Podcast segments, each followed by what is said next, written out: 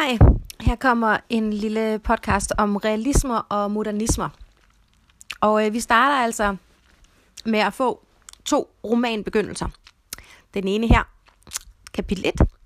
Vi var i gang med lektierne, da rektor kom ind, fuldt af en elev, der stadig havde sit almindelige tøj på, og af en skolebetjent, der bar en stor pult. De sovende vågnede, og alle rejste sig, som om de var blevet afbrudt midt i arbejdet. Rektor gav tegn til, at vi skulle sætte os ned igen. Så sagde han dæmpet, henvendt til læreren, Monsieur Roger, her er en ny elev, som jeg vil bede dem tage dem af. Han skal begynde i femte. Hvis hans flid og opførsel er tilfredsstillende, kan han senere rykke op til de store, hvor han egentlig hører til. Det kommer fra Gustave Flaubert, Madame Bouvier. Øh, fra 1856. Her kommer så fra 1995 fra Kirsten Hammermand fra Smørhullet. Se Søren og Mette. Søren bor i et hus, og Mette bor i et hus. Søren og Mette bor i et hus. Nej, de bor i en lejlighed. På en vej. Nej, i en gade. Af malige gade. Se Søren og Mette. De er så fine. De er næsten lige blevet gift. Søren er manden, Mette er konen. Nu må de sove i samme seng. Betragter vi de to indledninger, falder det umiddelbart i øjnene, at de er skrevet ud fra nogle temmelig forskellige opfattelser af, hvordan en roman indledning skal tage sig ud. Franske Gustave Flaubert 1821-1880 vælger en velkendt skolesituation. De søvnige elever, trummerummen, der pludselig afbrydes. Vi er engang i gamle dage, hvor eleverne stadig rejste sig, når rektor kom ind, og en handling sættes i gang med den første replik. Som læsere anbringes vi i et realistisk univers og kan stige på. Hvad skal der til at ske? Hvordan må det kommer til at gå den nye elev? Der er endda en fortæller, en del af det vi som eleverne udgør, der indføres i situationen. I den anden indledning strejfer vi også skolelivet, men befinder os ikke i klasseværelset. Søren og Mette var engang en meget brugt begyndersystem i læsningen. Prikkerne fortæller os, at de lange ord helst skal opløses i stavelser, som vi små kan overskue dem. Så vi små kan overskue dem. Desuden er sætningsopbygningen, altså syntaksen, helt enkel en række hovedsætninger. Læserne forventes åbenbart at være begyndere, i hvert fald i denne beretning. Hvad vi jo også er i en vis forstand. Men der er også træk, der skyder os fra begynderhorisonten. Øh, for eksempel oplysningerne om, at Søren og Mette nu må sove i samme seng. Forfatteren leger skolestart med os, men vi ved godt, at det ikke er et begyndersystem, vi skal ind i. Mere overordnet peger disse indledninger på nogle forskellige tilgange til skrivningen. Hvordan etablerer de to forfattere kontakten til læseren? Sandsynligvis kender vi Flauberts model bedst. Fortællingen skal sættes på skinner. Vi skal have etableret et miljø, en tid, en række personer, og vi skal have sat en handling i gang. Sådan begynder en roman almindeligvis. Og vi stiller næppe spørgsmålstegn ved det. Hvad vi tager stilling til, og det det gør begyndelser rasende vigtige, er om vi vil være med. Har det vores interesse? Fænger det. Kirsten Hammermang fra 1965 kontakter læseren på en anden måde. Vi skal ikke regne med en almindelig mulighed for indlevelse. Tværtimod funderes vi over at blive skruet ned i børnehøjde. Men hvis vi godtager dette udgangspunkt, som vi i parentes bemærkede, øh, bemærkede jo godt ved er fake, øh, kan vi more os over den sproglige leg i den begyndelse, som sættes i værk.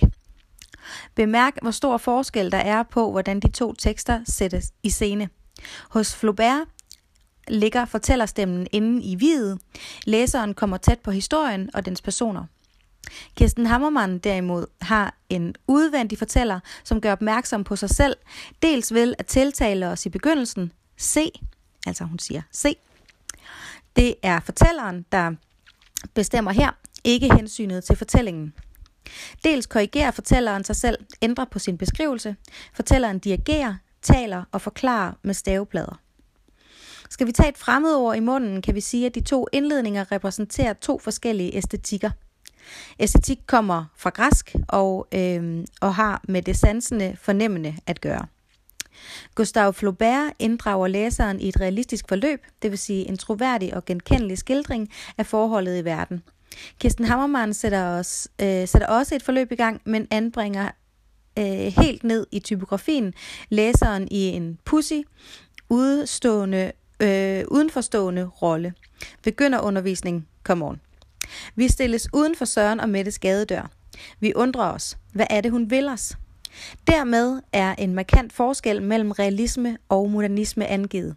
Den realistiske tekst vil først og sidst fortælle en historie, mens den modernistiske snarere vægter selve måden at fortælle på. Det er altså vigtigt at holde øje med det her. Ikke? Altså, vil der fortælles en historie, eller er der fokus på, hvordan historien fortælles? Sproget er næsten usynligt i realismen, hvor det er i øjenfaldene i modernismen. Vi taler om, at sproget gør opmærksom på sig selv i modernismen. Hvad er realisme? Når vi i dagligsproget taler om at være realist, mener vi nogenlunde sådan. Kan det føres ud i livet, er det faktisk muligt. Men ud over hverdagssprogets brug af ordet, findes der også en litterær. Som litterært begreb kan realisme oversættes med virkelighedsafspejlende. Realismen bunder i en forestilling om, at sproget er i stand til at gengive den virkelighed, der ligger uden for os, og som vi mere eller mindre bevidst opfatter som en fælles accepteret virkelighed. Realismen er tro mod virkeligheden. Som tommelfingerregel, hvis en film eller en litterær tekst karakteriseres som realistisk, kan vi stille spørgsmålet, kunne dette faktisk være sket i virkeligheden? Svarer vi ja til det, vil vi mene, at vi står med et realistisk værk. Men i takt med, at virkeligheden undergår forandringer i kraft af historiens gang, ændres realismens former. Det er med andre ord sådan, at realismen kan være 1. En teori om kunsten. Litteratur skal helst være en troværdig repræsentation af virkeligheden. Den henviser til virkelighedens objekter, skildrer mennesket i dets forbindelser med omverdenen. Disse krav kan let gøre realismen til 2. En norm. Et ideal kunsten skal underlægge sig. Og endelig er 3. Realismen en historisk størrelse, som for alvor vinder indpas i det 19. århundrede. Der findes flere underafdelinger af, realismer, af realismen, realismer. Her er et eksempel på to tekster fra hver sit århundrede, og her er der også stor afstand mellem dem. Tekstboks. Det selskab, som hin dag befandt sig på Grosser Valers bord, var virkelig i det hele taget således, at de gamle grækere, kommende fra deres symposier, ikke ville have vendt det ryggen. Det de lunefuldeste indfald, de fineste artigheder, de alvorligste genstande, træffende og dog let behandlende, afvekslende mellem de livfulde gæster, enhver syntes for disse timer at have afkastet sig livets byrde, og på en gang at glemme og dobbelt nyde sin individualitet. Det kommer fra Thomasine Jyllenborgs To tidsalder fra 1945. Og så kommer der her et eksempel fra Bret øh, Easton Ellis, Glamorama fra 1997. 16.00. Fra mit udsigtssted på den anden etage har klubben ikke oplevet sådan et mylder, siden vi gik i gang, og bordet øh, og bordet dækkedes af håndplukkede afrydere, øh, som lige er skateboardet ind.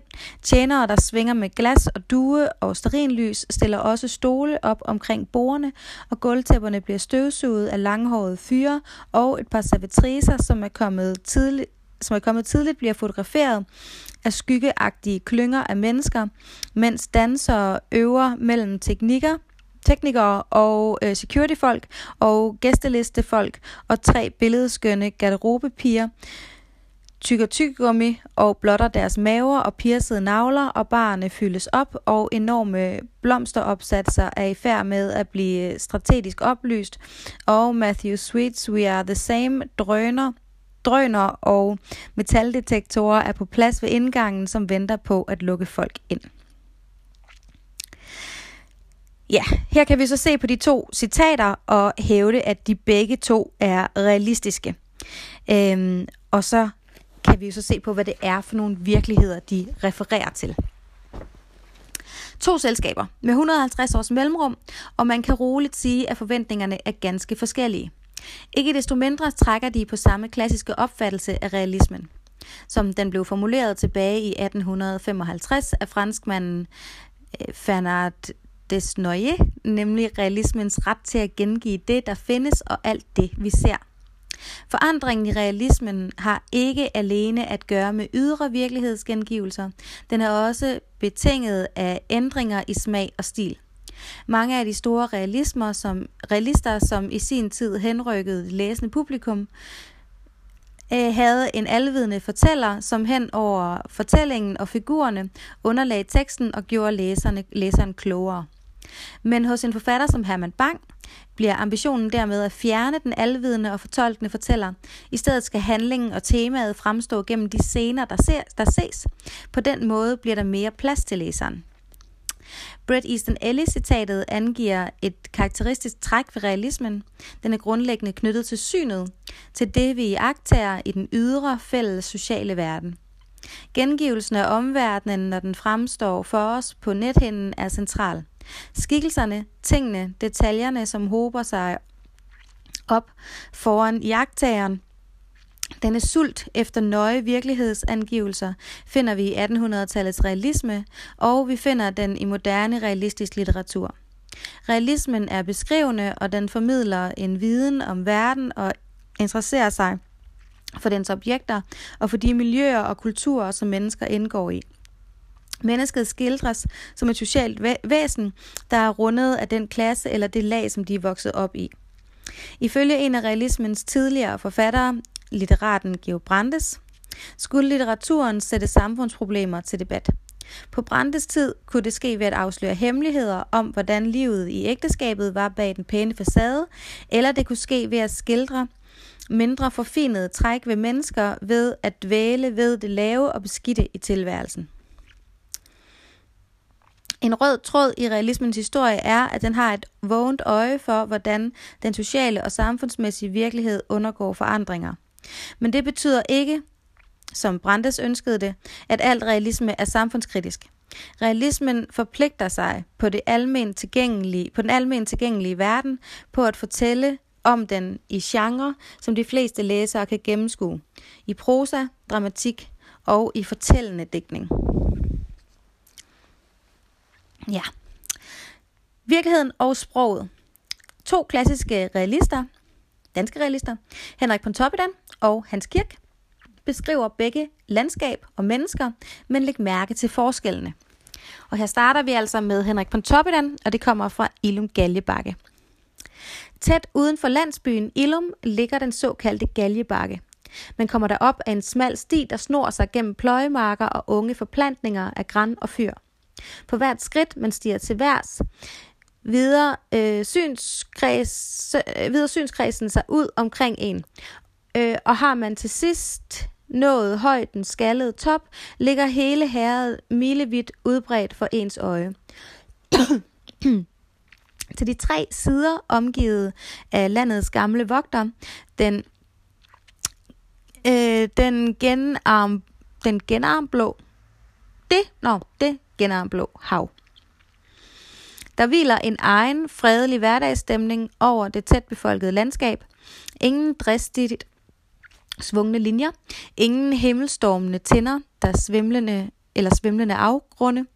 I tunge, fede mulbølger skyder landet sig frem på stranden og bærer små skove, landsbyer, kirker og øh, møller på sin brede ryg, eller redder ty, øh, trygge lejer, fortrængt flydende bække og sindige åløb.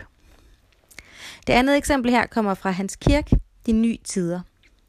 Fabrikken var igen i gang. Øh, ja, roterovnene drejede rundt dag og nat som orme i evig pine med et hav af ild i deres indre. Røgen stod som en fjervifte fra skorstenene. Maskinerne drønede, og der dryssede et fint lag af cementstøv over tage og træer. Skibe kom sejlende og lagde til ved kajen. De lossede kul eller lastede cement. Mænd kom trætte hjem fra arbejde, grå af cementstøv, sådet af kul og olie. Om natten lyste det milevidt fra fabrikken. Gik man uden for huset, så man ildskæret, og det var godt at vide, at der var føden at hente. Mennesker råbte og gav ordre og stod blanke af sved og slyngede kul i en glødende ovn, eller hang som digesvager under det hvide skærn og huggede kridtstykker løs.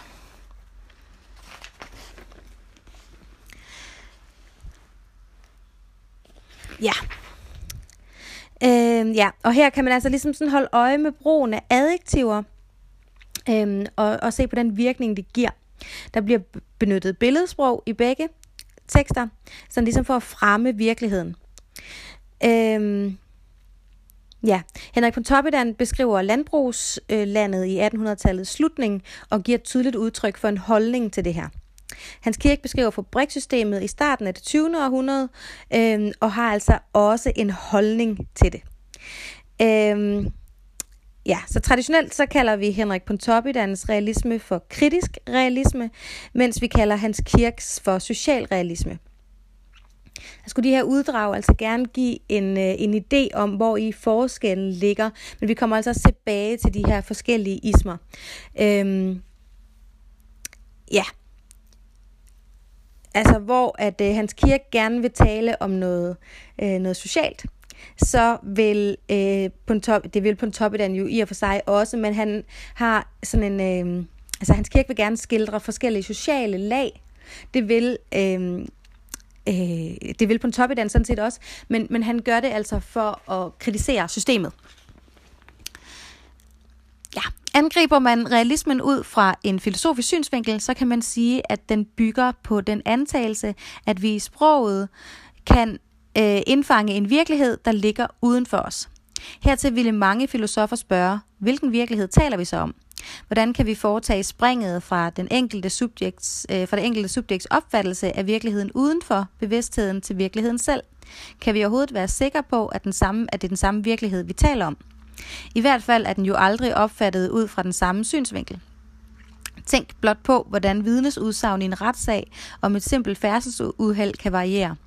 De filosofiske svar på dette øh, omverdensproblem, hvordan vi kommer fra subjektets oplevelse af omverdenen til en vidshed om omverdenen selv, er utallige. Det er et problem, som realismen i kunsten arver fra filosofien, og som forskellige skribenter, billedkunstnere og filmmager har reflekteret over eller valgt at ignorere. Virkelighedsafspejlingens forskellighed fortæller os, at processen mellem skribent og læser ikke er neutral. Skribenten har, sit, øh, har sin hensigt og dagsorden. Der er sket en udvælgelse af stoffet. Hvilke virkelighedselementer tages med øh, og får vægt, og hvilke, nægtes, hvilke nævnes, hvilke udlades, hvilken vinkling, er hovedpersonens individuelle, er det hovedpersonens individuelle stræben, eller er det en gruppe af menneskers? Ses hovedpersonen som en brik i omverdenens spil, eller som en aktiv og udfarende øh, over for omgivelserne? Disse valg er naturligvis foretaget af forfatteren og ligger som en forudsætning for læseren. Om de farver og de farver fremstillingen. Skribenten er aldrig, selvom vi måske kan forledes til at tro det, blot et kamera. I teksten indskrives en forfatterholdning. Den realistiske forfatter er meget omhyggelig med sit sprog. Flaubert er erklæret strengt om den kunstneriske metode, at hvad du end ønsker at sige, er det kun et ord til at udtrykke det. Et verbum til at leve, le, levende gøre det, og et adjektiv til at kvalificere det på. Idealet er et sprog, der er gennemsigtigt. Det er vigtigt at holde fast i det her, det gennemsigtige, transparente spor, øh, sprog, som det hedder med et fremmedord. Altså, sproget må ikke i sig selv blokere for skildringen af den ydre realitet. Så et sprog, der ikke gør opmærksom på sig selv, et sprog, der er gennemsigtigt, er et realistisk sprog. Maleren, der maler realistiske billeder, skal kende omgivelserne og studere perspektiv og former nøje og have tekniske færdigheder for at kunne gengive den. Den realistiske forfatter overvejer tilsvarende sine sproglige virkemidler. Når hensigten er at skabe en virkelighedsillusion, bliver sproget bindemiddel mellem læser og tekst. Realistens strategi bliver ikke at gøre tydeligt opmærksom på sproget, men snarere at få læseren til at blive opslugt af personer og handling og steder, at gå med på virkelighedsillusionen. Realisme er en virkelighedsfremstilling, der ligner en virkelighedsgengivelse. Når man, når man nu kan argumentere for, at der findes helt forskellige realisme skrivestrategier, giver begrebet realisme så overhovedet mening? Bestemt. Men grunden ligger i samspillet mellem forfatter, tekst og læser. Modsat avislæsningen, hvor vi vil kræve, at avisartiklen faktisk beskriver øh, stykker af virkelighed, tænk for eksempel på krimi og sportsreportagen, så stiller vi sjældent samme krav til den realistiske film eller roman. Nok ligner den et virkelighedsudsnit, men netop ligner. Vi ved godt, at vi ikke kan efterkontrollere romanen eller filmen ude i virkeligheden, men vi er alligevel indstillet på at lade som om fiktionen er virkeligheden selv. Spørgsmålet er, hvorfor? Man kan svare, at vi som læser eller filmpublikum undgår, indgår en kontrakt. Hæft jeg ved, kontrakt. Fortæl os en historie, vi kan indleve os i. Vi kan småtude til Per Flys socialrealistiske melodrama Bænken og Stig Larsens øh, krimi Mænd, der hader kvinder, for det til at gyse i os. Mens vi sidder i biografen og synker dybere ned i sædet, er det okay for fortælleren, øh, er det okay Okay, for fortællingen skal forføre os, berøre os, og det sker ideelt set, når den på én gang er ren fiktion og mimer virkeligheden. Vi ved det selvfølgelig godt, når vi ser filmen misser med øjnene, eller vi når den sidste side i romanen. Det er det, det kontraktforhold mellem øh, øh, det er det, det øh, kontraktforhold, realismen har sin vedvarende styrke. Ja, så findes der altså forskellige typer for realismer. Realismens øh, vigtigste former kan groft sagt bundes således, og groft sagt betyder her, at vi ser, et, øh, vi ser stort på det faktum, at mange fattere ikke nødvendigvis hører hjemme bare i én kasse. Okay, så den første type, den ældste type, det er sagerne nedskrevet i 1200-tallet og middelalderens øh, folke- eller ridderviser. Ja, selvfølgelig kun ridderviser, ikke? Øh, de andre indeholder jo magiske træk. Så fra 1820 til 1860 poetisk realisme. Ja, øh, poetisk realisme, der har vi for eksempel arbejdet med Sten Stensen Blikker. I, det var Sildi Opvågen. I 1870'erne og siden naturalisme og kritisk realisme. Her kender I E.P. Jacobsen, to verdener. Øh, I kender Herman Bang, den sidste balkjole. I kender Henrik Pontoppidan. Øh, ja, der kender I så godt nok den med ørnen, men hvor vi har en ørn synsvinkel, der opfører sig som et menneske. Men selve handlingen er vel realistisk nok. Amalie Skram kender I også. Den sidste øh, Amalie Skram med øh, med romanen om, det er, at hun, øh, da hun bliver, bliver gift. Øhm, og Det Røde Gardin kender jeg også. Øh, ja, så er der også en som Jakob Ejers bog, som nogle af jer måske kender fra Nordkraft. Så er der 1920'erne og siden socialrealisme. For eksempel Hans Kirk, som vi lige har fået et uddrag af. Øh, dem her. Øh, så er der også øh, Hans Scherfi, ham med det forsømte forår. Harald Herdal, øh, Mogens Klitgaard og Martha Christensen kender I nok ikke. Fra 1930'erne og siden, psykisk, psykologisk realisme. Her har vi sådan en som H.C. Brander, der har skrevet en roman, der hedder Legetøj. Tove Ditlevsen, hende kender I nok. Tage Hansen, kender I måske. Han har en meget berømt øh, roman, der hedder De Nøgne Træer. Vita Andersen, hende kommer vi kort omkring. Kirsten Thorup, ja, den kommer vi ikke omkring. Øh, Erlin Jebsen, øh, ja, han har skrevet øh, øh, kunsten at græde i kor. Øh, at klappe med en hånd. Måske kender jeg ham. Øh, Jens Christian Grøndal, Ida Jessen, kender jeg nok ikke. Hanne Vøke Holst, Mm, ja, hun havde sådan en voldsom øh, skænderi med nieren i øh, avisen for nogle år siden. Det blev til mange eksamensspørgsmål rundt omkring i verden, eller rundt omkring i Danmark. Det kan være, nogen af jer har set dem. 19, øh, og øh, Christian Jungersen, det er ikke sikkert, at kender ham. 1960'ernes nyrealisme, det er der sådan som Anders Bådelsen, ham skal vi kigge på. Og Christian Kampmann, ham skal vi ikke omkring. 1960'erne og siden, dokumentaristerne for eksempel Torgild Hansen, Per Olof Enrist, Susanne Brygger. Susanne Brygger kender I måske. Deres Bækværk, ham skal vi omkring. Og Sara Stridsberg. 1930'erne og siden, magisk realisme. For eksempel Karen Bliksen, hende kender I. Vi har så godt nok ikke lige læst noget, der var magisk realisme af hende, men øh, hun skriver i magisk realisme. Iben Michael, Peter Hø, Ejner Mark Gudmartsson, Jan Kjærstad og Morten Ramsland. Måske kender I nogle af dem. 1980'erne og siden, minimalisme og dirty realism. Her har vi Kjell Askelsen, den helt store og kendte Helle Helle. Hende skal vi selvfølgelig omkring. Og Simon Frolund, ham skal vi også omkring. Og Jens Sonnergaard. Så godt som al skønlitteratur har realistiske træk. De islandske sagaer skildrede skildret på en cool façon. De om, øh, om sig gribende familiefejder, og selv om der skal streg under det poetiske i den realisme, man finder i Danmark i, øh, i de første mange år i det 19. århundrede, var der dog forfattere, som gav læsere indblik i, hvordan modsigelser fulgte med de nye borgerlige familier. Realismen slår i midlertid først for alvor igennem med det moderne gennembrud i 1870'erne. Man taler om en kritisk realisme, der viser en række samfundsmæssige forhold, som bør ændres til det bedre, apropos Brandes opfordring til at skabe kunst, som afdækker for eksempel forkvaklet seksualmoral, kvindeundertrykkelse og fornedrende behandling af samfundets laveste. I 1920'erne og 1930'erne får man en socialrealisme, der både kan ses som en forlængelse af den kritiske realisme og et brud på den. De sidste, fordi fortællingerne øh, bliver mere praktiske. Tit er de funderet i en social øh, i en socialistisk eller kommunistisk ideologi. Den kritiske realist Henrik von Toppedan anvender en listig ironi i sin udlevering af samfundets skævheder, mens den satiriske socialrealist Hans Scherfi udstiller den forkvaklede borgerlige opdragelse, som resulterer i alt for mange menneskers forsømte forår. En meget lang række forfattere fra forskellige perioder er psykologiske realister.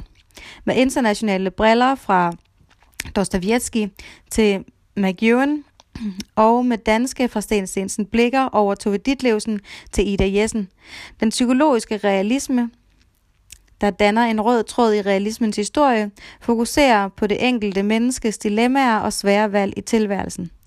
I modsætning til den kritiske realisme og socialrealismen er den psykologiske realisme tilbøjelig til at forankre teksten i menneskets indre bevidsthed, som sjældent er præget af en harmonisk forening med omverdenen. Hvor er realismens grænser? Hos nogle forfattere sameksisterer eksisterer en realistisk og magisk verden. I den magiske realisme integreres overnaturlige hændelser og usandsynlige tildragelser i fortællinger, der ellers ligner gedin realisme.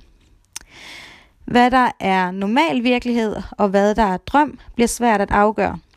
Flere af Karen Bliksens skæbnesfortællinger banede vejen for denne vidtløftige realisme, øh, der har haft sit centrum i den latinamerikanske litteratur, og som herhjemme er blevet videreført af Ib Michael og Peter Hø. Den magiske realisme kan man af og til også spore hos kirken, Kirsten Thorup, øh, Katrine Marie Gullager eller Jan Sonnergaard. 1960'ernes nyrealisme derimod holder sig til det jordnære. Den gør både op med modernismens kringlede formsprog og med socialrealismens øh, partiske fremstilling. I vidt udstrækning var nyrealister som Anders Bolsen og Christian Kampmann solidariske med den middelklasses verden og øh, de skildrede. Ja, middelklasses verden, de skildrede. Ja. Kernen i disse øh, fremstillinger er øh, vel stats, øh, er velstands Danmark. Kernen i disse fremstillinger af velstands Danmark er de mentale og sociale omstillingsprocesser. Nyrealismen er 1960'ernes bud på den psykologiske realisme.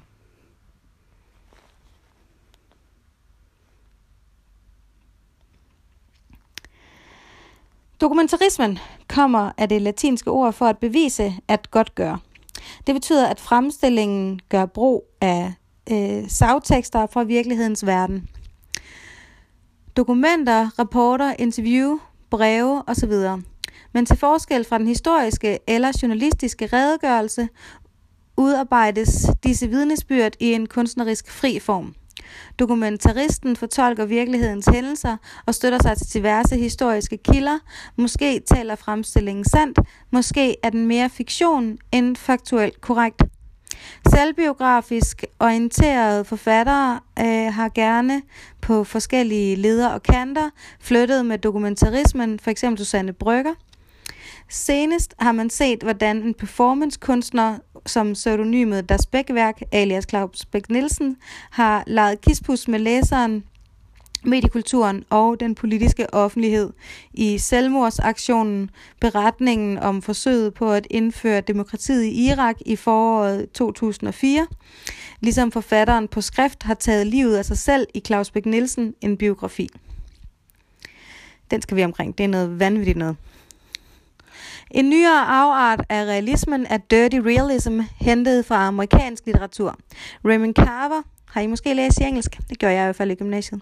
Raymond Carver er en repræsentant for denne scenisk øh, og underrapporterede stil, der sjældent, indviger, øh, der sjældent indviger læseren i, hvad figurerne dybest set tænker eller føler. Den verden, man møder i Dirty Realism, er gerne den øh, trivielle hverdag, og selvom Jan Sondergaards fortællinger kan være ordrige, er det ikke ligefrem det ophøjet i mennesket, der falder i øjnene. Det underspillede dominerer hos Helle Helle, hvis seneste roman Ned til hundene. Det er ikke hendes seneste roman nu, men det var det, da det her blev skrevet. Øh, er et studie i white trash, som man kan finde den slags kultur i samfundets udkantsområder. Der er altså ikke én, men flere former for realisme.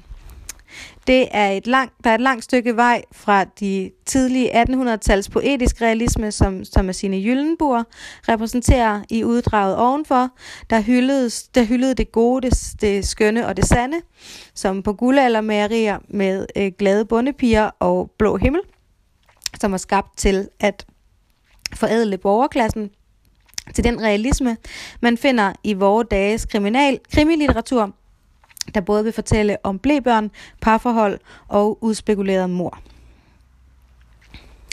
Tre hovedtræk ved realismen. Realismen udmærker sig ved for det første, at den skildrer kendskærningernes verden. Den tilstræber at gøre det objektivt med et så nøgternt blik som muligt – Verden observeres med øjne og ører, og i modsætning til romantikken og Biedermeier, skulle realismen ikke sætte grænser for, hvad man kunne skildre i kunsten. Troskab mod virkeligheden betød, at almindelige menneskers hverdagssysler, såvel det skønne som det uskønne, måtte medtages. Realismen vil til hver en tid være sand, skildre verden, som den ser ud lige nu, renset for fordomme og vanetænkning. Kunstneren er en iagtager, som for det andet forsøger at gengive iagtagelser i et gennemsigtigt formsprog. Den mimesis, der er idealet, hænger sammen med tiltroen til, at vi i sproget kan skabe en slags parallelverden. Læseren inviteres dermed til indlevelse. Vi befinder os i en fiktion, men den mimer virkeligheden. Realismen er for det tredje en historisk foranderlig størrelse. I takt med den samfundsmæssige udvikling sker der vedvarende en udvidelse af, hvad man forstår ved realisme. Og her kommer så en tekstboks igen, og et eksempel fra en roman. Jeg lærer at se, ja jeg begynder. Det går ikke så godt endnu, men jeg vil udnytte tiden Tænk, at jeg for eksempel aldrig har været klar over, hvor mange ansigter der er. Der er en mængde mennesker, men endnu flere ansigter, for enhver har flere. Der er nogen, der går med et ansigt i overvis. Naturligvis bliver det slidt, det bliver snavset, det sprækker i rynkerne, det udvider sig som handsker, som man har gået med på en rejse. Der er sparsommelige, jævne mennesker, de skifter det ikke, de lader det ikke engang rense. Det er godt nok, hævder de, og hvem kan påvise det modsatte? Når det er spørgsmål, nu er, det, nu er spørgsmålet rigtigt nok, når de har flere ansigter, hvad gør de så med de andre? De glemmer dem. Deres børn skal, e-, skal gå med dem. Men det hænder også, at deres hunde går med dem. Og hvorfor ikke? Et ansigt et ansigt. Sådan står der i starten af den tjekkisk-tyske Rena Marie Wilkes roman Malte Laurits Brigges optegnelser, der handler om en ung dansk adelsmand, hvis familie er gået for lidt, og som i skrivende stund bor i Paris og drømmer om at blive forfatter.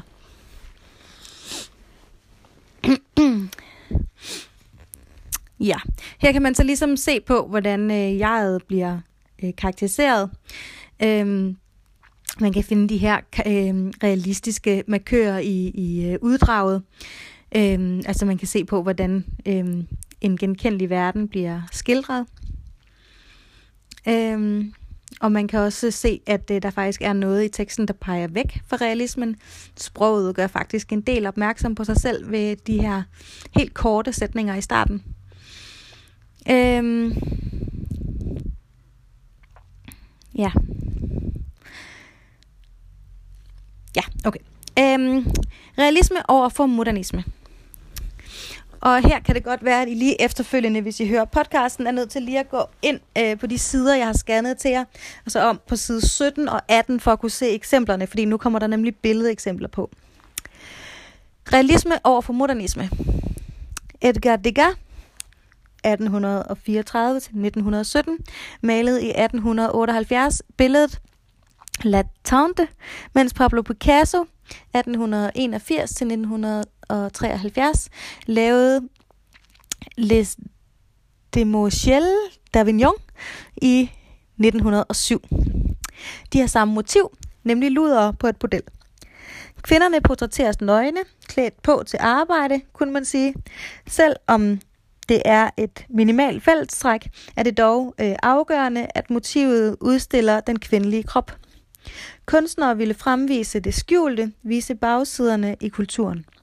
Begge søger at udfordre de eksisterende grænser. Men de to har meget forskellige måder at skildre prostitueret på. Degas slutter en epoke i kunsten, der var fuld af billeder af overklassen, af det æstetisk formfuldendte nymfer og andre eventyrlige nipsgenstande. I stedet skulle man se vaskekoner, badende husmødre og falmede balletpiger. Realismen gav plads til den jordnære hverdagsverden, til samfundets nederste sociale grupper, de marginaliserede. Degas opsøgte konsekvens, konsekvent denne brogede skare af fattigrøv, og blot det, at de blev, ind, at de blev foreviget, vagte opstandelse i de kredse, som hidtil havde dyrket kunsten som et hyggeligt reservat. Der er ikke meget blufærdighed i Degas maleri. Kvinden til venstre holder ganske vist beskyttende sine arme om brysterne. Til gengæld sidder hun med spredte ben og som sine kolleger uden trusser. Der sidder de på række med forskellige udtryk, som om de har frikvarter, slapper af inden næste job. Og kvindernes bramfri kropssprog, der er ikke skygge af selv i scenesættelse, til ære for os. Vi ser de fire luder usminkede bag facaden. De fire kvinder er portrætteret med en teknik, der peger frem mod fotografiapparatet. På den anden side er der noget ufuldstændigt i affotograferingen. Gulvet har et ufærdigt skødesløst præg. Antydningen er åbenbart nok. Degas maleri er et snapshot, ikke et kunstfærdig opstilling. Realismen, realisten indfanger virkeligheden i et glimt, og bare det, at han er opmærksom på dette motiv, fortæller os, hvordan realisten ikke nøjes med at skildre virkeligheden. Der ligger også en holdning i maleriet. Disse kvinder har intet at skjule, de er godt brugte, og de hører sammen. Billedet idealiserer ikke luderne, taler ikke ned til dem og fordømmer dem heller ikke. Realisten viser os et hjørne af verden, og det hjørne kan skabe moralsk forarvelse, hos religiøse mennesker og i det gode selskab, der ikke ville anerkende de mindre pæne sider af tilværelsen. Men der var mange bordeller i datidens Paris, akkurat som i tilfældet var i samtidens København. Degas lavede i 1879 til 1880 en hel serie på omkring 50 billeder med prostituerede. Picasso derimod lavede flere forarbejder til sit maleri, men til gengæld kun én original – det vagte på styr. Ikke på grund af motivet, for Degas havde afsløret livet bag facaden, men fordi disse kvinder så mærkelige ud. Fordi maleriets realisme er afløst af et modernistisk formsprog. Det forarvelige er ikke længere motivet, men at maleriet er fortegnet. Sådan ser ingen mennesker jo ud. Ingen har sådan nogle opspærrede øjne, skæve ansigter, og den siddende figur vender sig på samme måde som den besatte pubertetspige i spaltergyseren Exorcisten, der rask væk kan dreje hovedet 180 grader. Det går bare ikke. Modernismen bryder ikke realismens mimesis. Nej, det gør den. Modernismen bryder med realismens mimesis. Har et mere radikalt blik på verden, samtidig med, at den peger på formens egen betydning. I skitser til maleriet fremgår det, at Picasso vil placere en mandlig kunde i butikken, men vi skulle se, også se øh, og vi skulle også se maleren selv. Men Fullerækken og kunstneren røg ud til fordel for en demonstration af de bestandte kvinder. Maleriet er 244 gange 233 cm stort, så udtrykket er massivt. Bemærk, hvordan Degas realisme betød, at kvinderne skød blev tegnet op, mens Picasso overraskende nok censurerede i det, øh, kvinderne synes pakket ind i et sært stof, der tilslører køn og øh, bryster. Det afgørende er altså ikke det kødelige, men åbenlyst seksuelt provokerende. Det, anfægt, øh, det anfægtet af måden, luderne skildres på. Degas havde mod til at vise, hvordan livet ser ud på et bordel, når der er fred og ro. Deep backstage, hvis vi taler Goffman. Små 30 år senere er det provokerende at visualisere samme verden ved at fjerne de spor af realismen for i stedet at gå i kødet på tilskueren. Hos Picasso tilbydes vi ikke et blik, der uskyldiggør beskueren som en flue på væggen. Her undskyld, usynliggør beskueren som en flue på væggen. Her bliver vi derimod anfægtet og gjort opmærksom på, at scenen har flere samtidige og indbyrdes modstridende synsvinkler. Hos Degas hvor Degas vil afsløre en bitter, sød social realitet, vil Picasso angribe vores sanseapparat. Det manglende og beroligende centralperspektiv springer i øjnene. Hos Degas er der en, en dybde, et øh, tredimensionelt rum. Luderne antages fra et bestemt, jagtages fra et bestemt sted. Hos Picasso er rummet fladt, uden dybde, forgrunden og baggrunden smelter sammen. Hvordan kan man skelne mellem luft og tyndt stof, som, man kan smyge sig, som kan smyge sig om ludernes kroppe? Her er ugennemsigtigt. Hvad er ugennemsigtigt, og hvad er transparent? Maleriet er todimensionelt. Men fra hvilken vinkel skal man se kvinderne? Vi ser både kvindernes ansigter forfra og fra siden, hvad der er fysisk umuligt, og når der øh, ingen dybde er i billedet, bliver det samtidig sværere at orientere sig i det på en gang lukkede og åbne rum. Den effekt forstærkes, når kroppe og vægge forvandles til rene flader, bliver til et studie i kubisme. Er vi i en hule? Er der højt til loftet? Hvad er det overhovedet for en fysisk ramme, Picasso har kreeret? Hele scenen er fremmedgørende, et brud på, hvordan vi traditionelt ser på verden og mennesket. Kvinderne er på en gang nøgne og dækket til, skårne til i groft skårne blokke, og de to til højre er ligefrem maskeret. Picasso er, var blevet optaget af såkaldt primitiv kunst herunder afrikanske masker. Han mente, at det repræsenterede en vildskab og en vitalitet, som den europæiske kultur havde tabt.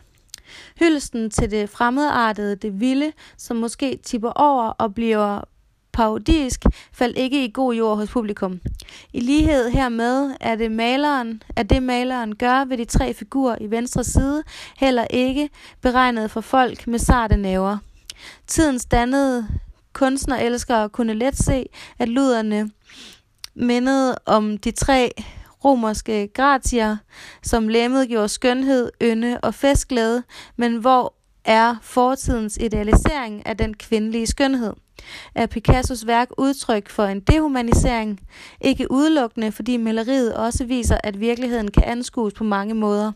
Maleriet har noget lejende over sig, som Degas reportagemaleri slet ikke har. Modernismen vil øh, vil forvrængelsens kunst, men det betyder også, at, den kunstner, at det kunstneriske formsprog bærer en betydning i sig selv.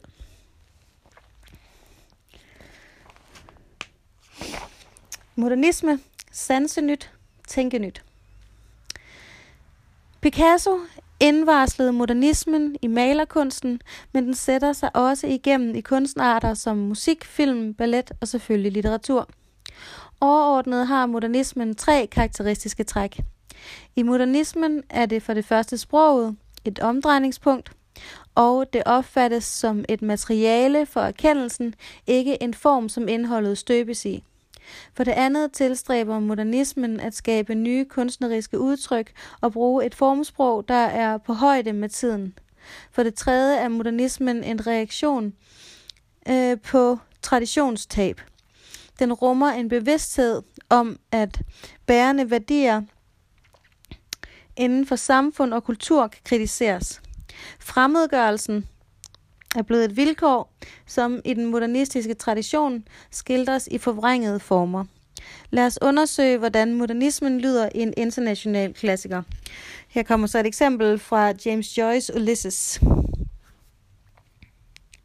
Gud, jeg tænker under tiden, om jeg skulle gå ned til havnen en mørk aften, hvor ingen kender mig, og finde en sømand fra havet, der ville være hissig efter det, og ganske ligeglad med, hvis jeg var blot for at gøre det et eller andet sted i en port, eller en af de vilde cigøjnere i ret foran ham, der slog lejr i nærheden af Blumfeldt-vaskeriet og ville prøve på at stjæle fra os, hvis de kunne. Jeg sendte kun mit derhen nogle gange, fordi de kaldte det møntvaskeri og sendte mig altid noget gammelt skidt tilbage. Øhm, umagestrømper, ham, den bisseagtige udseende fyr med de kønne, kønne øjne, der afbarkede en gren, hvis han bare overfaldt mig i mørket og tog mig op af en mur, uden at sige noget, eller en morder lige meget, hvem de fine herrer med deres høje hatte gør det selv den højst rangerede sagfører, der bor i et sted her i nærheden. Ja, altså der er ingen punktummer overhovedet. Øhm, ja, så teksten kører altså derud af og er svær sådan ligesom at få hold om, fordi der ikke er sat nogen tegn overhovedet. Øhm, og det hele falder sådan ligesom sammen, og her er det altså meningen, at det sådan skal gengive en tankestrøm. Og sproget gør netop meget opmærksom på sig selv, fordi det ikke er gennemsigtigt, det er ikke let at læse. Hvor realismen overvejende er optaget af de sociale omstændigheder, skildrer dem indgående og viser forbindelser og forskelle mellem mennesker, der er ambitionen en anden i modernismen. Den vil udvide forståelsen af, hvad virkeligheden er. Den skal være såvel en indre som ydre virkelighed. Synet på verden relativeres. Forskellige mennesker oplever verden forskelligt, og den enkeltes bevidsthed rummer gerne mange modstridende træk. Derfor er det ikke ualmindeligt, at man i modernistisk litteratur finder skildringer af, hvordan virkeligheden ser ud indefra øh, en eller flere bevidstheder, der arbejder konstant og øh, kværnene. Den imaginære verden, det vil sige menneskets inderste forestillinger og fantasier, kommer til sin ret i modernismen, øh, og på den måde er der en forbindelse mellem romantikken og modernismen. Den kunstneriske sprog må prøve at formulere denne mangfoldighed. Derfor kan sproget ikke opfattes som et neutralt medium, der glasklart kan beskrive verden. Joyce-citatet illustrerer det. Modernismen søger at formulere det, vi knap har noget sprog for. Ulysses handler i den grad om noget, øh, der er bare om noget, øh, det er bare tit ikke synligt. James Joyce forarvet, fordi han i gengivelsen af personernes tanker, dagsrester og hændelser viste, hvilke indre kræfter, der ligger i mennesker, typer og originaler. Sproget kiler sig ind mellem subjekt og virkelighed. Det er på en og samme tidspunkt et gitter og en udtryksmulighed. Derfor er det i al modernisme sådan, at teksten gør opmærksom på sig selv – øh, som sprog, og sproget skal ikke ligne hverdagsvirkeligheden, snarere distancere sig fra den. Det er derfor ikke modernismens forfattere yder sære billeddannelser, ganske som modernismens malere ikke tøver med at give deres personer forvrængede underlige former og kroppe, jævnfør Picassos maleriet. Sproget er ikke verden, vil modernismen sige. Den gengiver et billede af verden. Kunsten er altid en fortolkning. Det gør modernismen opmærksom på ved at bryde med normalsproget. Man bliver klogere ved at få brækket det velkendte op, ideelt set. Modernismen er en virkelighedsfremstilling, det, øh, der sjældent ligner en gængs virkelighedsgengivelse. Modernismens spændevide er derfor betragtelig. Den kan være sprogligt lejende, piv åben på fortolkning, fordi teksten strider i alle mulige retninger. Og den kan være spækket med gådefulde formuleringer og lukke sig om sig selv. Modernismen kan være ironisk, patetisk, drillende, useriøs og alvoren selv. Her kommer så et eksempel fra Claus Hø fra øh, Honeymoon 1997. Se ind i digtet. Blændende i blændende øh, flashlightet bag. Ved, ved ordene dig. Kig ind i digtet. Hørte du udløseren bag ved sproget? Du blev til disse 17 stavelser denne dag, min elskede. Ja, her kan man jo undre sig over, hvem er, øh, hvem er duet. Øh, vi har sådan, vi bliver tydeligt trukket ind i digtet. Vi får nogle ordre, ikke? vi skal se ind i digtet. Øh, digtet i sig selv er en eller anden underlig metafor, øh, og hvad er det, digteren vil os, det er svært at afgøre. Hvilket er jeg? Modernismen. Modernismens jeg stikker gerne ud fra massen, er i opposition til det vedtagende, det tilpassede. Dette billede af kunstneren som en kritisk røst er langt ældre end modernismen. Det glider ind i dens tankegods. Forskellige sider af modernismens jeg-bevidsthed får vægt op gennem det 20. århundrede, men en vedholdende inspiration kommer fra romananalysen. Forestillingen om et stort og magtfuldt ubevidst, der baner sig vej ind i bevidstheden og bestemmer mange af vores øh, handlinger, uden at vi egentlig gør os motiveret, motiverne bagved klart. Inspirerer mange kunstnere, både inden for maleri, film og litteratur. Psykoanalysens faderskikkelse for Sigmund Freud, der i størstedelen af sit liv praktiserede i Wien. Hans hovedtræk, hans hovedværk hed Drømmetydningen, og her anses vores drømme som en central kilde til at forstå personligheden, ikke mindst seksualiteten. Vores kliniske jeg er kun en svag tjener, klemt under presset fra den ene side, det, fra på den ene side det ubevidste, idet, og på den anden side normerne og samfundets krav over jeget. Mange modernistiske kunstnere bliver inspireret af psykoanalysen, mens Freuds pudsigt nok foretrækker realistisk kunst. Her kommer så et eksempel fra Bodil Bæk i Halsøvne fra 1934. I Halsøvne. Sommernat på altanen. Kastanjens grønne fingre spiller i vinden. En overflødig latter rå fra stroben. Slår op mod den blåsorte forunderlige himmel. Togene mumler på skinnerne. Den røde søjle flimrer med stumme dampe om sig. Løven våder sig bag Søndermarken. Gud, den underfulde, sender mig søvnen. Her er det igen sådan, ikke? hvor er øh, jeget henne? Øh, hvad er det, jeget sanser? Er det noget drøm, det her? Øh, øh, Øh, hvad er det for en tilstand, vi er i? Det er udvisket og er sådan underligt drømmende. Traditionstab og det moderne. Modernismen er snævert forbundet med moderne og modernitet, og begrebet har en historisk forandring. Allerede i oplysningstiden, altså i 1700-tallet, skændtes traditionalister med tilhængere af det moderne. Romantikken det vil sige tiden fra 1780 til 1850, opfattes ofte som på en gang tilbageskuende og moderne bevægelse i Europas kulturhistorie. Der er flere af romantikkens tekster, der bruger løs af de kunstneriske former, som karakteriserer modernismen. Ofte nævnes den franske digter Charles øh, Baudelaire det er ikke sikkert, det er udtalt rigtigt, øh, skrifter fra 1850'ernes voksende metropol Paris, som den, der indvarslede modernismen. Moderniseringsprocesserne, der har mærket verden i de sidste par århundreder, er modernismens øh, historiske vækstbetingelser. Den største vækst i verdensøkonomien, der til dato har været, lå i årene 1870 til den første verdenskrig brød ud i 1914. Resten af tekniske opfindelser i samme periode er imponerende. Rækken af tekniske opfindelser i samme periode er imponerende, selv, om vor, selv med vores dages målstok. Man får for eksempel øh, damp, turbinen, Kodaks, bokskamera, gummidæk, Fordbilen, dieselmotoren, gramofonpladen, de første syntetiske fiber, filmen man opdager radium, laver magnetisk lydoptagelser, de første radiooptagelser og gennemfører den første motoriserede flyvetur.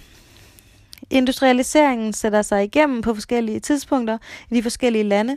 Paris, London, Berlin, København ekspanderer, og de nye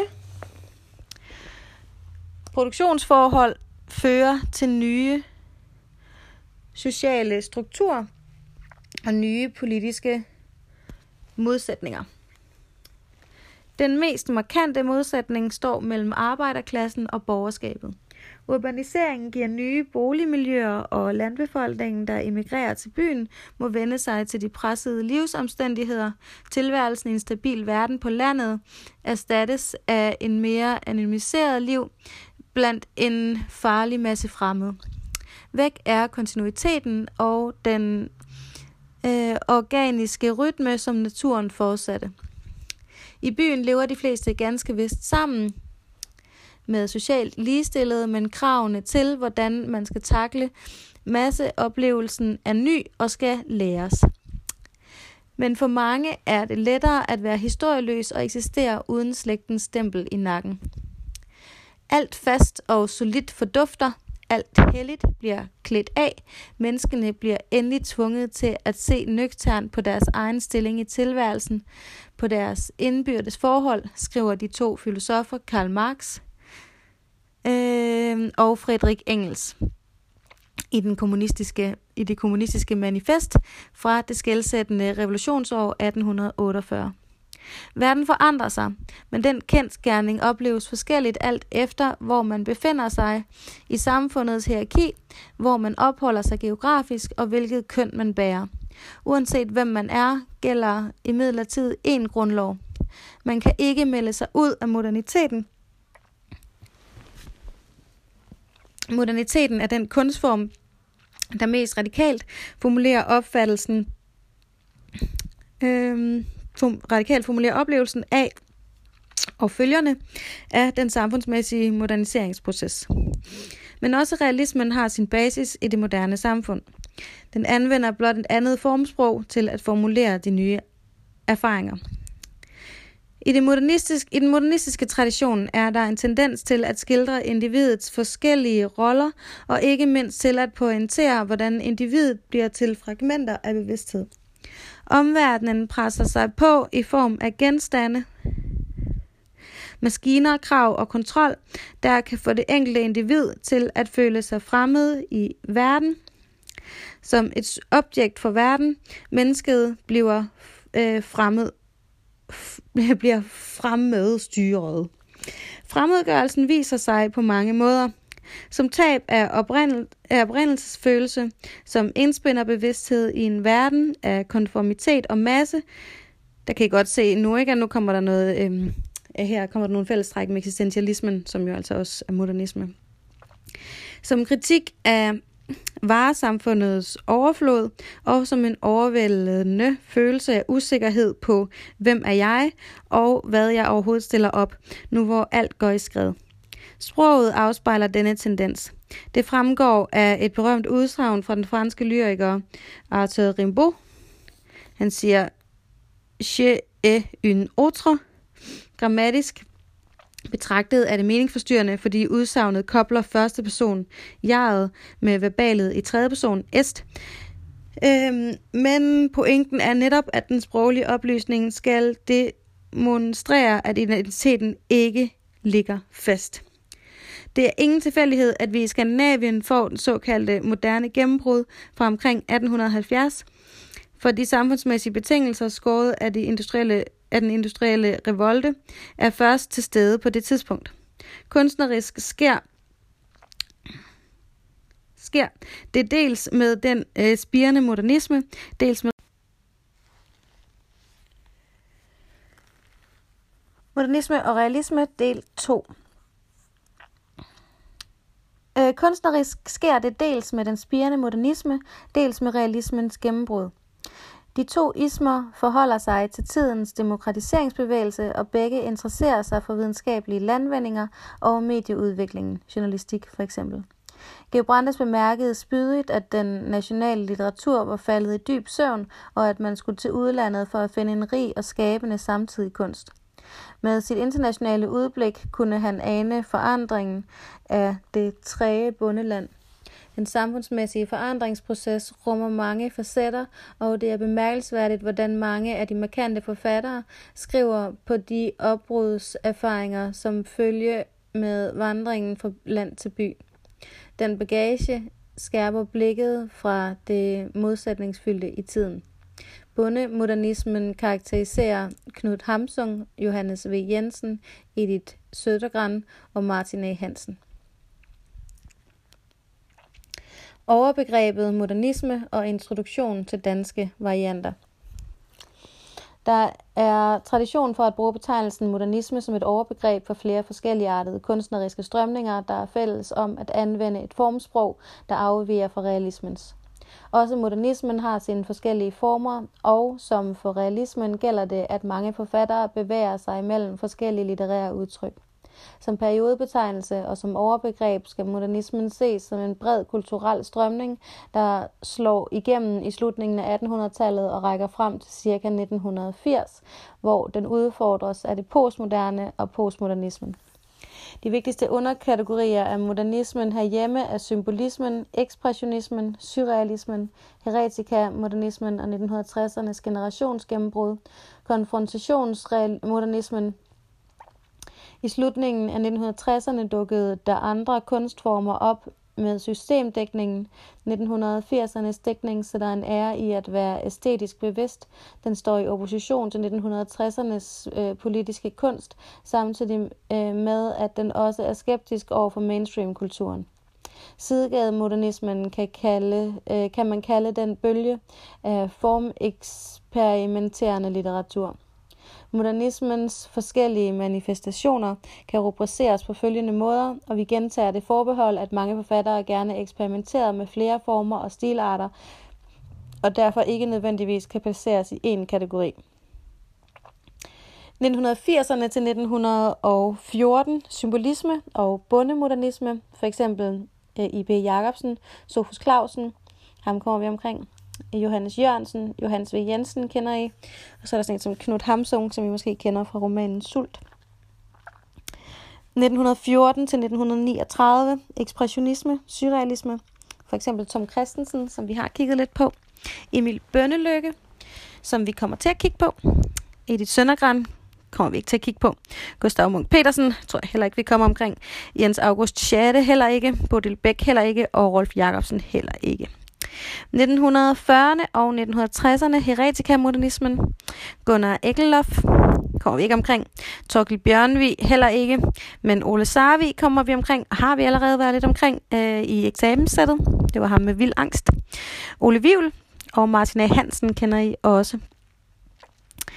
Øhm, 1960-1980 konfrontationsmodernisme, systemdækning, procesmodernisme. Her har vi sådan som Peter Seberg, kender I.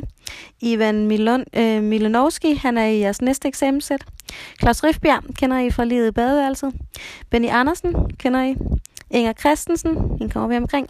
Per Højholdt, Dorit Willemsen, Svend Aage Madsen, Henrik Nordbrandt, Dan Tyrell, Jørgen Let og Claus Høg. 1980 til 2010 sidegademodernisme, postmodernisme, for eksempel.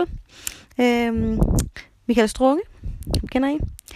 Søren Ulrik Thomsen, Pia Taftrup, Pia Jul, Astrid Sabak, Solvej Balle kender I. Kirsten Havmann har I fået et eksempel på. Øhm, Katrine Marie Gullager, Christina Hesselholdt, Jens Blendstrup, ham med manden, der blandt andet var en sko, Allen Lowe og Ursula Anker Olsen. Så er der opstillet i det næste, øh, det har jeg ikke øh, kopieret øh, endnu, altså sådan nogle, øh, der fortæller lidt om de forskellige typer af øh, modernisme, og det tager vi ikke nu, det tager vi på et senere tidspunkt, så det springer jeg lige over.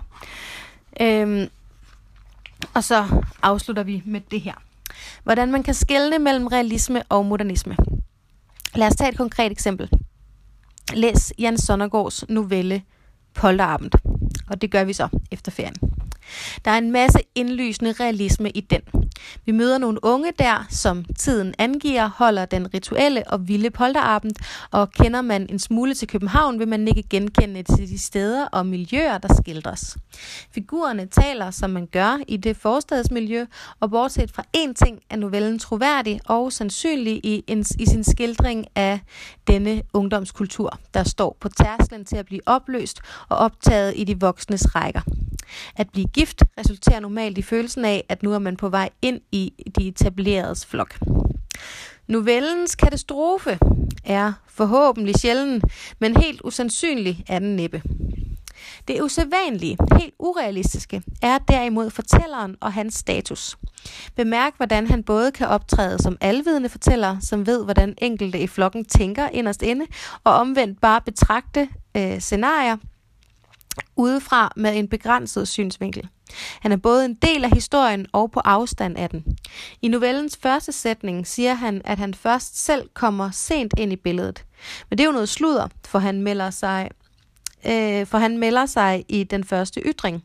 Han skifter synsvinkel og nærmest øh, styrer løjerne, som om han har skrevet et manuskript for de løslupne mænd.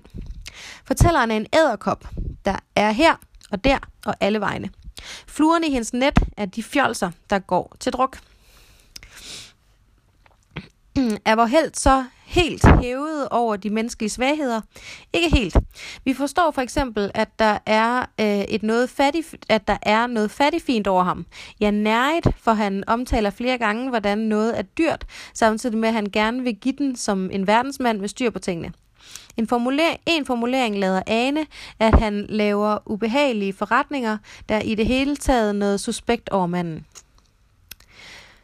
Hvorfra han har evnen til at forudse alt.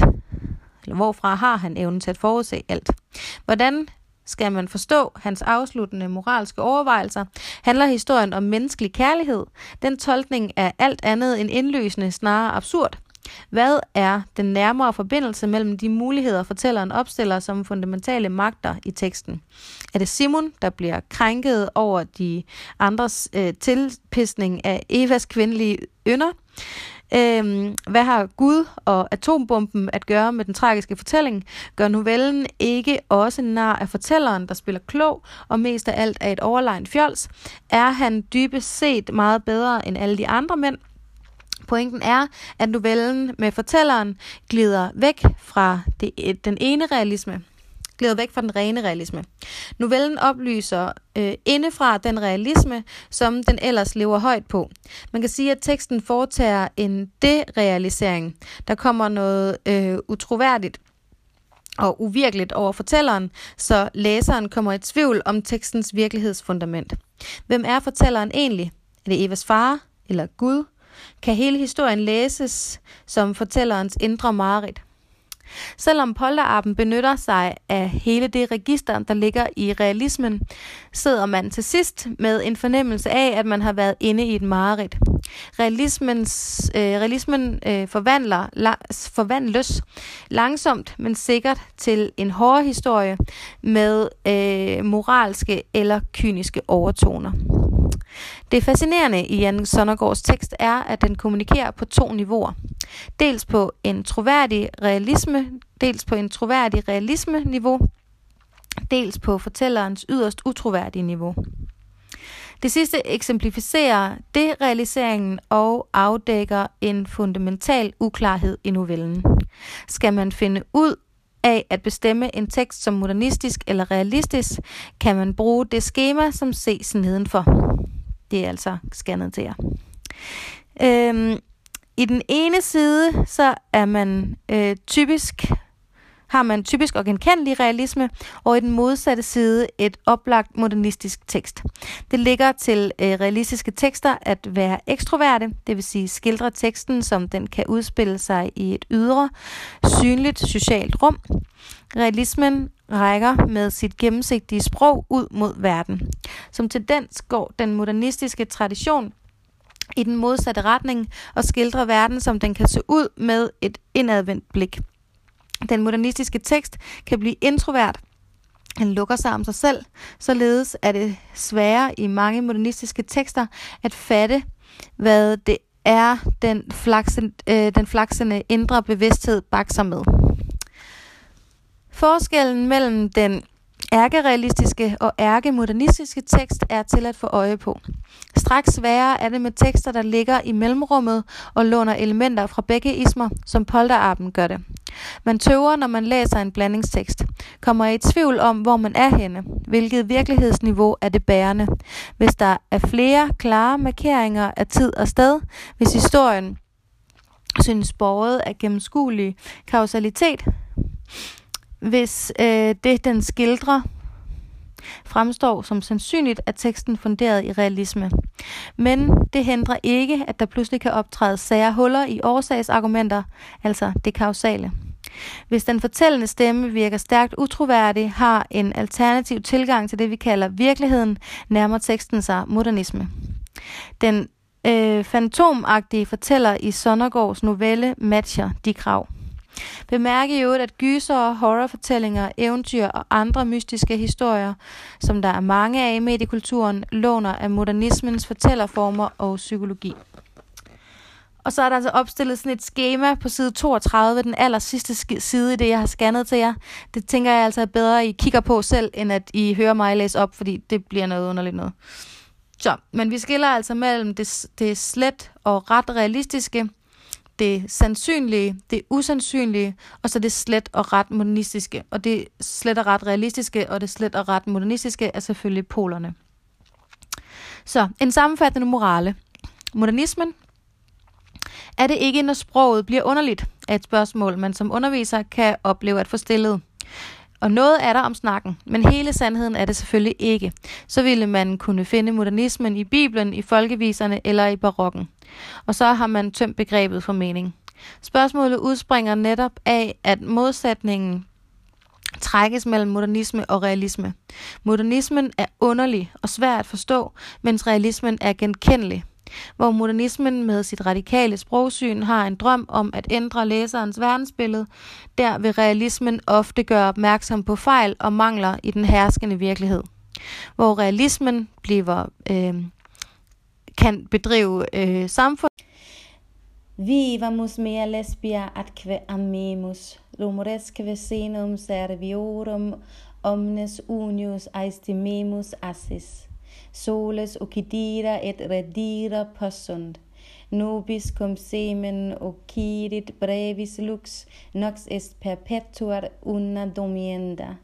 Dami basia mille, daende centum, dain mille altera, dain secunda centum. Daende usque altera mille, daende centum. Dain cum millia multa ficiremus, conturbabimus illa ne sciamus aut ne quis malus in vida possunt, cum tantum sciat esse basiorum.